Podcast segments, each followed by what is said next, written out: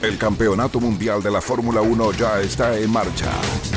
Y solo hay una escudería que acelera a fondo para ganar todas las carreras.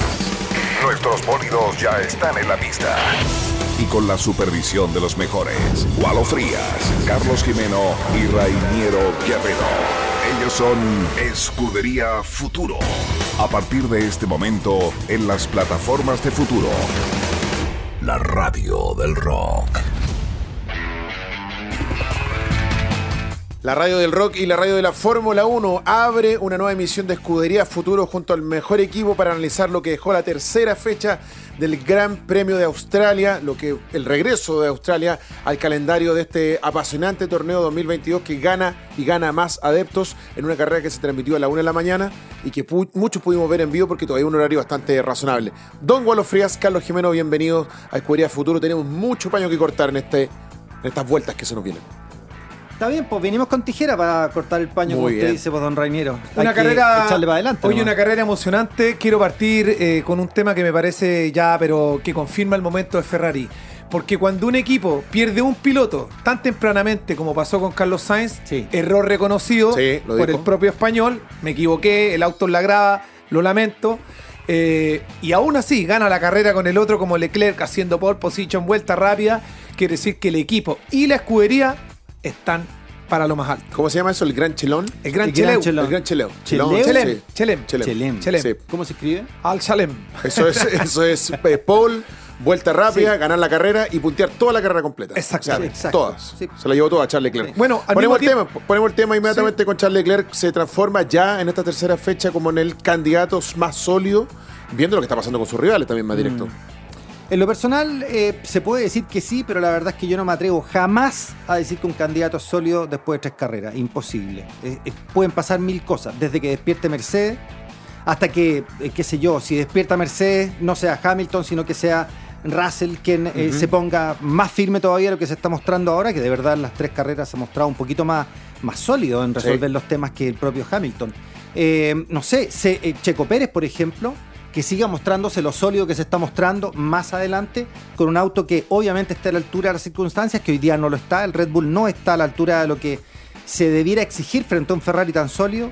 Hoy día nadie está a la altura de Ferrari. Yo creo que, yo creo que el candidato, evidentemente no podemos darlo como ganador ni nada, por mm. supuesto son solo tres carreras, eh, ni siquiera el 25% del campeonato, ni siquiera un cuarto, pero, pero, pero va a ser bastante difícil que el otro equipo, si no resuelven en el caso de Red Bull el problema de fiabilidad, y en el caso de Mercedes-Benz el asunto de la velocidad que puedan empezar a competir con ello. Igualmente, el propio Verstappen lo dijo.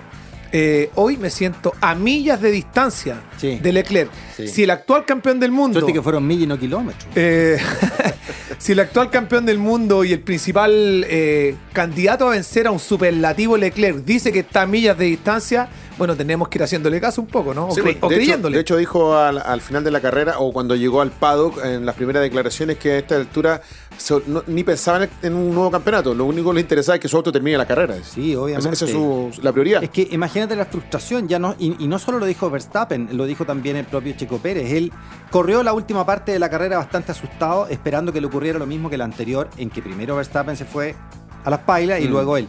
O al, revés creo que fue, ¿no? No, no recuerdo el, orden exacto. Pero eh, él temía eso, que los dos autos fallaran. Eh, por suerte no ocurrió, pero claramente ambos dijeron que no se puede jugar con la confiabilidad si uno de los equipos quiere mostrarse como más fuerte y competir por el Oye, igual, eh, el viernes dijo Verstappen, reconoció después de la carrera que el viernes ya tenía susto. el viernes dijo eh, tener muchas dudas de si iba a ser capaz el sábado de clasificar bien y el domingo de correr. Un apunte sobre lo que tú estás diciendo, comparto, pero siento que ahora se va a venir un momento importante porque junto con esta confirmación de Ferrari, lo decíamos al abrir, uno fuera y el otro gana, pero sabemos que el auto está, que si Sainz no se equivoca, está el auto en el podio, y el otro equipo con dudas internas, eh, lo que nos queda como leer positivamente de los demás es lo que pasó con Mercedes-Benz. Primero con Russell, que hizo una muy buena carrera y ese podio está bien, independiente que lo ayudaron otros rivales. Mm. Eh, lo ayudó el propio Verstappen. Eh, lo de Hamilton también, creo que los dos dieron un pasito adelante. No sé si como igual durmiendo, pero abrieron un ojito de esta siesta. Silencioso. es que uno tiene que ver la distancia a la que terminaron y la verdad es que Russell a los Red Bull le sacó mucha distancia y a los Mercedes muchísima. Los que yo creo que despertaron fueron los McLaren de- definitivamente. Ah, sí. O sea, por ahí hay un despertar un poco más sólido y espero que esto prometa más en las carreras que vienen. Para cerrar el tema Ferrari, porque obviamente el puntero es el que menos, el, el que solo provoca elogios. Claro. Esto también, no sé si será muy temprano, pero una tercera carrera ya marca y con dos triunfos que eh, la prioridad va a ser Leclerc por sobre Sainz, si es que no pasa algo, Definitivo, algo extraño. Definitivo, definitivo. Además de haber ganado dos de tres, de haber hecho podio en la otra, de ser el líder, de ser el piloto que El tiene, error cuatro, de Sainz lo, lo condena mucho. tiene cuatro triunfos. Claro. O sea, tiene todo el palmarés como para que el equipo. O sea, igual, eh, Reiniero. Sería muy raro que Binotto dijera, ¿sabe qué? Los vamos a poner a competir en igualdad Sí. de condiciones. Lo veo muy extraño. Cosa que Ferrari hace mucho debió haber hecho cuando, cuando tenía a Kimi Raikkonen con Schumacher o tenía, a perdón, a Verstappen, eh, Vettel. Después tenía Vettel con, eh, con Leclerc. Nunca definió eso y perdió campeonato y perdió carreras por no definir quién era la prioridad. Pero yo, yo no estoy tan de acuerdo en eso. ¿ah? Yo creo que no tenía cómo definir a un campeón. Leclerc estaba más fuerte que Vettel. Vettel se supone que era el número uno. Eh, Era entrar en, y de hecho entró en problemas entre los propios pilotos, entre Binotto, Vettel. O sea, la verdad es que tenían el, el medio zafarrancho dentro de Ferrari porque no solo porque no había un orden de pilotos, sino que realmente no podían dar ese orden Bueno. porque ninguno de los dos estaba como para decir, ya tú eres el uno y tú eres el dos. No. Yo creo que yo creo que el conflicto se daba porque sí estaba el orden, sí estaba establecido que Vettel era el uno y Leclerc el 2, pero en pista Leclerc era mejor Claro. que Vettel. Es que y ahí, ahí es eso rompía empieza- el orden, po. Claro, Eso eso, es lo que estoy es- diciendo. Eso, eso es lo que genera conflicto, porque Claro. cuando el uno es el uno, como Verstappen y Pérez rindiendo así el año Sí. pasado, o Hamilton y Bottas rindiendo como rendían, no hay conflicto.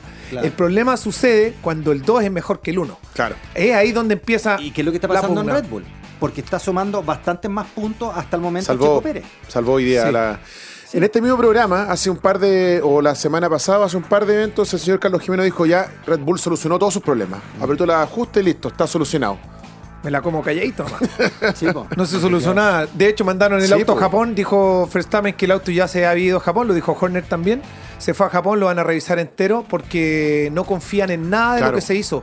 Tienen Aquí- tiempo el próximo Gran Premio el Sí, 24. En, en Imola Sí. y va a quedar más a tiro del inicio de la parte europea del Campeonato Mundial de Fórmula 1. No confían en lo que hicieron para resolver el problema. Tienen Sí. que ir a Japón. Sí, exactamente. Lo que pasa, recordemos que aquí ¿Y no es más fácil traer a los japoneses están, para acá? Están metiendo, Para acá, digo. No sé, yo creo que no. Si las cosas salían bien de Japón el año pasado, yo creo que está bien que vuelvan a la, a la alma mater, ¿no es cierto? A ese, a ese vientre de donde salieron, salieron las cosas buenas en forma definitiva.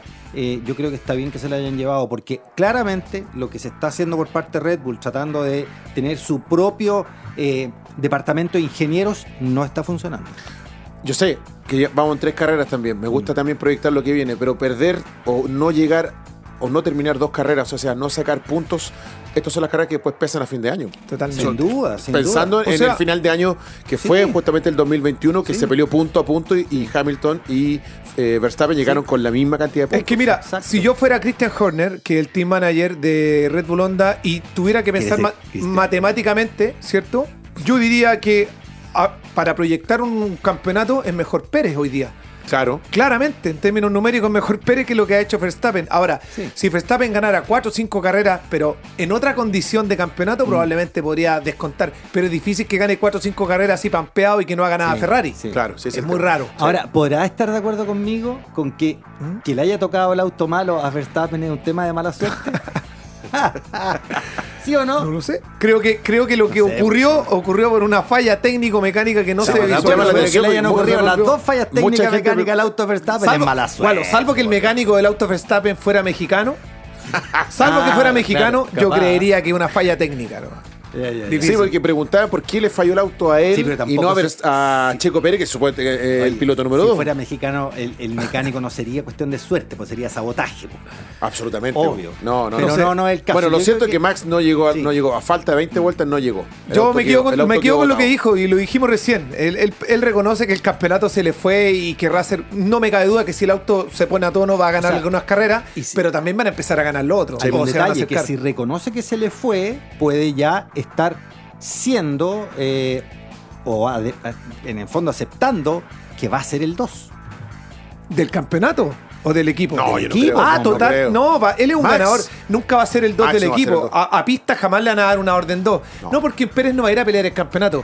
Pérez ¿Y va a ser una no? buena temporada ¿Y para la por red. qué No, no? yo creo que, yo creo que. Pérez ¿Ah, sí? ¿Crees que sí? ¿Y por qué no?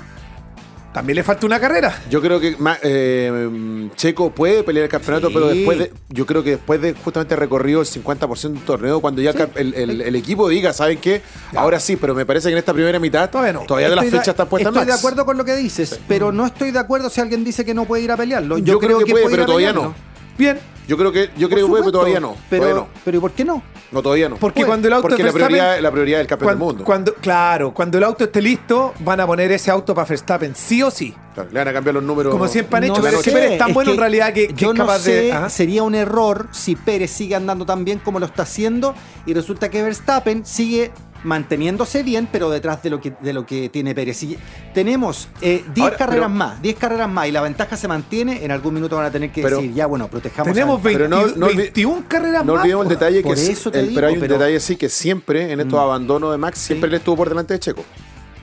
Siempre. Cuando el, au- cuando el auto Sí. esté fiable. no, digo, claro, Oye, lamentablemente el auto falló, pero cuando siempre el estuvo por auto delante esté de Checo. fiable, cuando el Pero, auto esté. Perdón, no siempre. La carrera pasada, acuerde que perdió la carrera por el pace car. eh, No, pero es igual, el- la- por la el segunda Ah, pero carrera- se la ganó a, a Sí, po. Ah, oye, Sí. eh, pero ganó una carrera. Safety car. Pace Ganó una carrera y en sí, la sí. otra le falló en la última vuelta cuando estaba a punto Sí. de ganar. O sea, si el auto está listo, listo, y, y le dicen ahora, le dan la mano a Verstappen y le diga, corra tranquilo para ganar como usted corre siempre, va a ser el uno del equipo, aunque Pérez venga sumando podios consecutivos. Yo creo, yo lo doy hasta la mitad del campeonato. Oye, qué poca fe le tienen a Pérez de No, no, sí, no me se trata de eso. Pero una cosa más política. Yo creo que el campeón del mundo El- tiene la prioridad hasta que ya técnicamente y matemáticamente digan, ¿saben qué? No. Pongamos la ficha mejor al mexicano y acá. pongamos, pongamos el caso que estamos dos, te- dos tercios de la carrera. Ya. Y se mantiene la ventaja de Pérez. No ha podido Verstappen resolver los puntos que hasta, ahora- ahora le ha sacado de Tiene ventaja Pérez. Ahí sí, ahí po, tiene que soltar el Ahí tiene sí, que soltar. ahí sí, digo, pero mientras, pero, Pero ahora no, ahora pero no, ahora no, digo, porque ahora no. mientras, ahora no, mientras- ahora que corran. Mientras el campeonato lo permita, no. Oye, eh, tú comentaste algo de, ¿De? McLaren, Walo, sobre O sea, este, este despertar de McLaren. Qué bueno para el campeonato, Yes. pero un despertar distinto al despertar que tiene Mercedes-Benz. Sí. Porque el despertar de Mercedes-Benz es para ir por el podio. El de McLaren es para tratar de hacer buenas carreras y ser quizás el espectador del error de Aunque, otro. aunque se suponía que en esta era la temporada donde eh, McLaren ya apostaba por los podios. Pero Pero parece- de haber poder ganado el año pasado en Italia con Richardo. No sé, ¿lo ves para el Mm. podio? ¿Lo ves para el podio, Walo? O sea, yo lo veo para que terminen en el podio más de una carrera este año. Sí. Sí. Digo, yo, a mí me parece que con lo alejado que está Ferrari, Sí. como que el, el mejor Sí. del resto parte de, de Red Bull hacia abajo.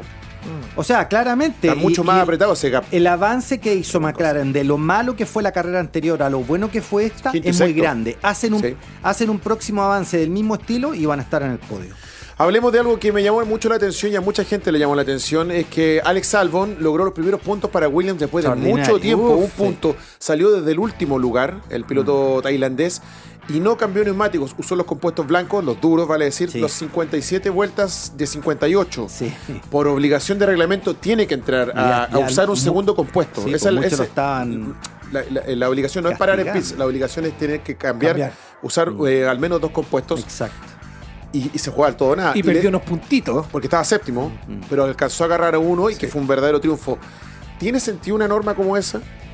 Mira, tú recién contabas fuera de micrófono que el propio Norris dijo que era una norma estúpida. Claro. En lo personal, analizándola en frío, creo que es una norma estúpida. Porque qué lata Es, es una que- estrategia del equipo. No, o sea, no, en este caso probablemente puede haber sido de él. También. Él puede haber dicho, oye, yo puedo cuidar los neumáticos hasta el final porque es él el que tiene esa capacidad, no es el equipo. Claro. El que va manejando es el piloto. Entonces, él tiene que haber dicho, yo soy capaz de mantener estos neumáticos. Créanme, tiene que haber dicho algo. No es que le hayan dicho, oye, si tú podís. No, porque si Claro. no se siente capaz, no, no nomás. Si el piloto es el que define. Exacto. Entonces, acá yo creo que el mérito es de él. Y que lata que ese mérito que él tomó por la decisión que tomó no pueda respaldarse con los puntos, que eran que no se- legales haberlos ganado. Me Se parece lo que no se, quitaron. no se compensa el un riesgo. reglamento Porque el, No riesgo, creo- el riesgo que asume finalmente Albon es que en la vuelta 57 puede Sí, reventar ese neumático. Exactamente. Yo creo que nadie le quitó los puntos, Walo. Es, par- es parte del el reglamento. Por eso nadie se los quitó. El reglamento re- dice una cosa y lo saben antes de empezar a correr. Sí, estoy de Estas son las reglas del juego. La pregunta que me hicieron fue si yo estaba de acuerdo en que es en- con el reglamento y obvio que no estoy de Por acuerdo eso, con el pero eso no es que venga la Fórmula 1, la FIA, No. le quite los puntos al No, Albon. no, no, no. hay yo un creo que, reglamento yo creo que se abre el debate, el debate para decir en realidad vale la pena esta regla porque Claro. es una opción. Es un Sí. todo o nada. Sí. A mí me parece que Yo no la sabía, la verdad que la descubrí. Debiera ser, ser válido optar a no cambiar o cambiar. Punto. Y que cada uno Claro. elija los riesgos que eso implica. Exactamente. Pero habiendo iniciado la temporada No, así, claro, está la- ya está la estamos carta en ahí escrita, sí. Ahora, sobre lo de lo de Albón, fue muy escueto en sus declaraciones. No compartió mucho de dónde estaba la idea de eh, Ah. ir a una parada. Claro. Que a mí también me hubiese gustado saber si es un, es un manotazo de abogado que da el equipo para tratar de ver una respuesta a la falta de puntos en los últimos años, en un momento crítico también, aunque reinversores en, en Williams por fin. O ¿sabes fue, una, Que- o fue una idea que nace de él. me habría gustado saberlo. en ningún caso es un manotazo abogado. ¿Sabes por qué? ¿Mm? Porque el riesgo de fallar es muy alto. Claro. Cuando tú tienes un auto que es capaz de no dañar neumáticos, tú puedes tomar esa decisión. Acuérdate Cuando que- tú tienes, espérate, es que espérate, tú tienes un piloto capaz de hacer eso, pero también tienes un auto que no degrada, no degrada los neumáticos. Red Bull está rompiendo los neumáticos. Ese es un problema que tiene el auto. Y Checo Pérez un gran cuidado de ¿Te Claro, acuerdas? exacto. ¿Te acuerdas de.? Es que es muy prolijo en la conducción. ¿Te Sí. acuerdas de el anterior. El, el último team manager que trajo Claire Williams? ¿Te acuerdas? Uno que duró antes del estreno de la carrera de la primera fecha en. Ah, el que, que, no, llegó- el que venía de. que no llegó el con el auto a. Barcelona. El que, venía- Sí. que no llegó con el auto Sí, a, lo- a los sí, test sí, en sí, Barcelona. ¿Te acuerdas? Ah, llegó sí, con una. sí, sí. Ya, pues. Él llegó con una idea que le dijo a. No recuerdo al piloto que le dijo: Mira, vamos a salir a, a tratar de hacer ¿A un Russell? cambio. No, no me acuerdo si fue a Russell.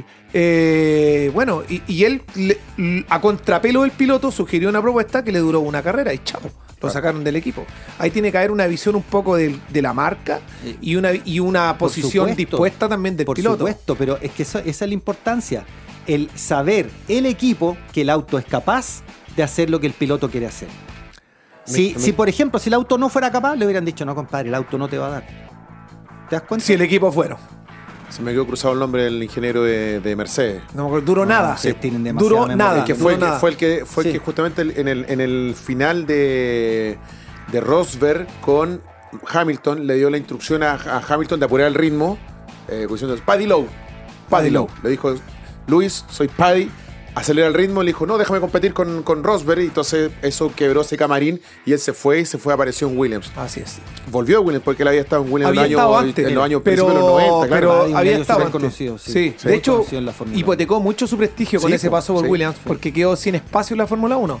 Eh, bueno, es que es una serie también donde sabemos bien que los errores como que no se perdonan mucho. Pero Ah, eso de no tener espacio dura un par de años nomás. Pero Sí. se enfría- siempre vuelve. Bueno, rápidamente, vuelven. rápidamente antes de ir al tema más Dale. importante de esta pauta, es que apareció una, una- una columna de Jack Villeneuve, Ya. donde le tiró un palo gigante a, a, a- a Lawrence Stroll.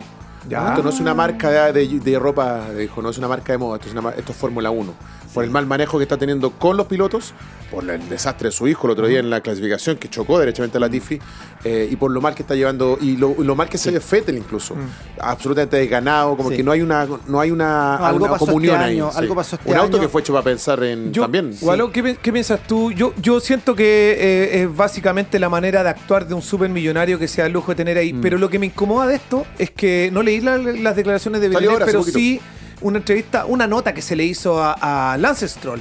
Y se ve súper confundido. Y no es un mal, no es un mal No, piloto. no, no, no. Compite con el estigma de que su papá es el dueño del equipo y que trae piloto y que compra Mm. Sí, pero, las cosas. pero está pero haciendo cosas, es de los que está haciendo las cosas no bien. No quiero decir que mal, No, pero no está bien. No tan bien el como otros años. Sí, está. Eso, eso, ¿cierto? Sí. El año pasado venía mucho más despejado. Algo le está pasando y yo creo que la culpa la tiene el papá definitivamente, pero también de esto la propia organización de Aston Martin ya se está se está haciendo parte en el fondo. Es ¿ah? que el problema es cuando tienes al Mm. principal eh, financista del equipo metido en el box. Pero Claro. no, solo No eso, tiene que estar tiene ahí. acciones de la marca. además. Por eso, Claro. pero está ahí el tipo que sí, lo mismo, Toto Puso- Wolff. puso- lo puso- mismo que pasaba con Mazepin. Hasta el, hasta el safety car ha sido criticado, lo encuentran lento, que es más lento que el Mercedes-Benz. Sí, lo, Sí. lo dijo, lo dijeron, sí, Sí, lo dijeron. definitivamente. Oye, ya vamos a lo más importante A de la ver, fecha, lo que dejó nuestra primera apuesta, nuestra primera polla. A ver, donde, ¿dónde está ¿o mi ¿Qué vamos a evaluar? ¿Qué vamos a ¿Esa es hablar? la misma hoja el fin de semana No, de- del lunes no, pero pasado? esta la saqué del sea, la videito. cambiaste, o sea, No, no, ¿pudiste no, no, no, no, no, no, señor, no, orden? no, no, no, ¿Estáis no, no. seguros? Eso está Yo le aposté a. Max primero, ¿Ya? a Checo segundo, Kling le apunté al, al- al Ya. segundo lugar y Sainz tercero. Chao, ni un brillo. Ya. Walo le puso Checo primero, segundo Max, tercero Sainz. No le apuntó a nada. Y Carlos le puso a Max primero, Leclerc segundo y Pérez tercero.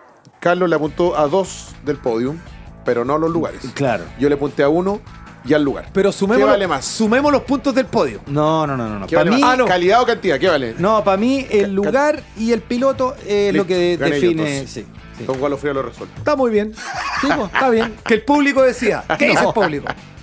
Es que, es que sí, po. el importa. orden y el piloto. No me importa. Vale más que. Tenemos, tengo Ya, dos, igual, tengo dos igual- pilotos en el lo que podio. está claro es que estamos lejos todavía. Tenemos Oye, que afinar espérate, más la yo puntería. creo, yo creo que están empatados. Bueno, Definitivamente eso para mí es un empate. Bueno, también puede ser. sí, no, para No, mí. no, no. sí, dos pilotos en el podio. Suman puntos los dos. No, no, no, no. Para mí hay un empate ahí, porque ambos le apuntaron a lo mismo, a, a lugar y piloto. No, no le apuntó lugar, solo le apuntó a, No, a yo hombres. apunté un lugar, Pérez, tercero. Pérez, po. Pérez salió segundo. ¿Viste? ¿Para qué me engañáis? Ah, ah, No, ah, ah, ah, Tengo dos en el podio, pero no tengo ¿viste? claro el podio. ¿Viste, viste, Ya, No tengo triunfo. Bien, ok. No, está bien. que el público ganó, decía ganó que, Reinero. que- que participe, que ahí no, no texté y diga. Se gana una polera de Maiden, ¿o ¿no? Vamos. Te ganas una polera, de, la polera de- de- Radio Vamos Futuro. Oye, Ya, eh, se nos viene, se nos acabó el tiempo. ya pasó volando. que esperar hasta fin de 24 de abril, Imola. Extraordinario. Trágico- eh, tristemente celebra el circuito. Sí, De lo antiguo. Estrechos. Difícil eh, pasar. Difícil pasar, claro. sí. pero con ese garbo que tienen las carreras cuando entran en, en Europa y sobre y todo en siempre, Imola. y siempre en Imola en esta fecha hay lluvia. Siempre cae agüita, entonces también se oscurito, está difícil. mucho más grandes que los que corrían ahí ¿Cómo? antes, ¿eh? Los autos, el También, tamaño. pues, también, sí, sí. sí. El tamaño del Sí. auto es complicado. Qué increíble cómo este circuito volvió de- por, por el tema de la pandemia para, para justamente no, no Sí. salir tanto Igual de que Europa. Paul Ricard y se en quedó. Francia, ¿te acuerdas? Y se ¿De quedó, claro. Sí. Es que yo creo que aportan. Cuando descubrieron el de Portugal también.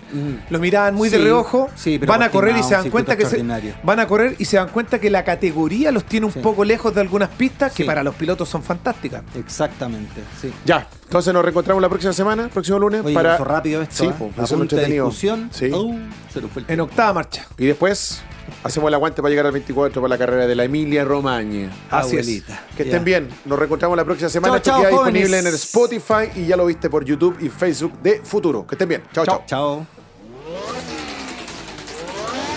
Apagamos el motor, nos quitamos el casco y nos comenzamos a preparar para la próxima fecha. El circo de la Fórmula 1 gira por todo el mundo y tiene su parada obligada en futuro con Escudería Futuro. Nos vemos el próximo lunes a las 21 horas. Programa disponible en nuestros canales de YouTube y Facebook de Futuro. También escúchalo las veces que quieras en nuestro canal de Spotify en formato podcast.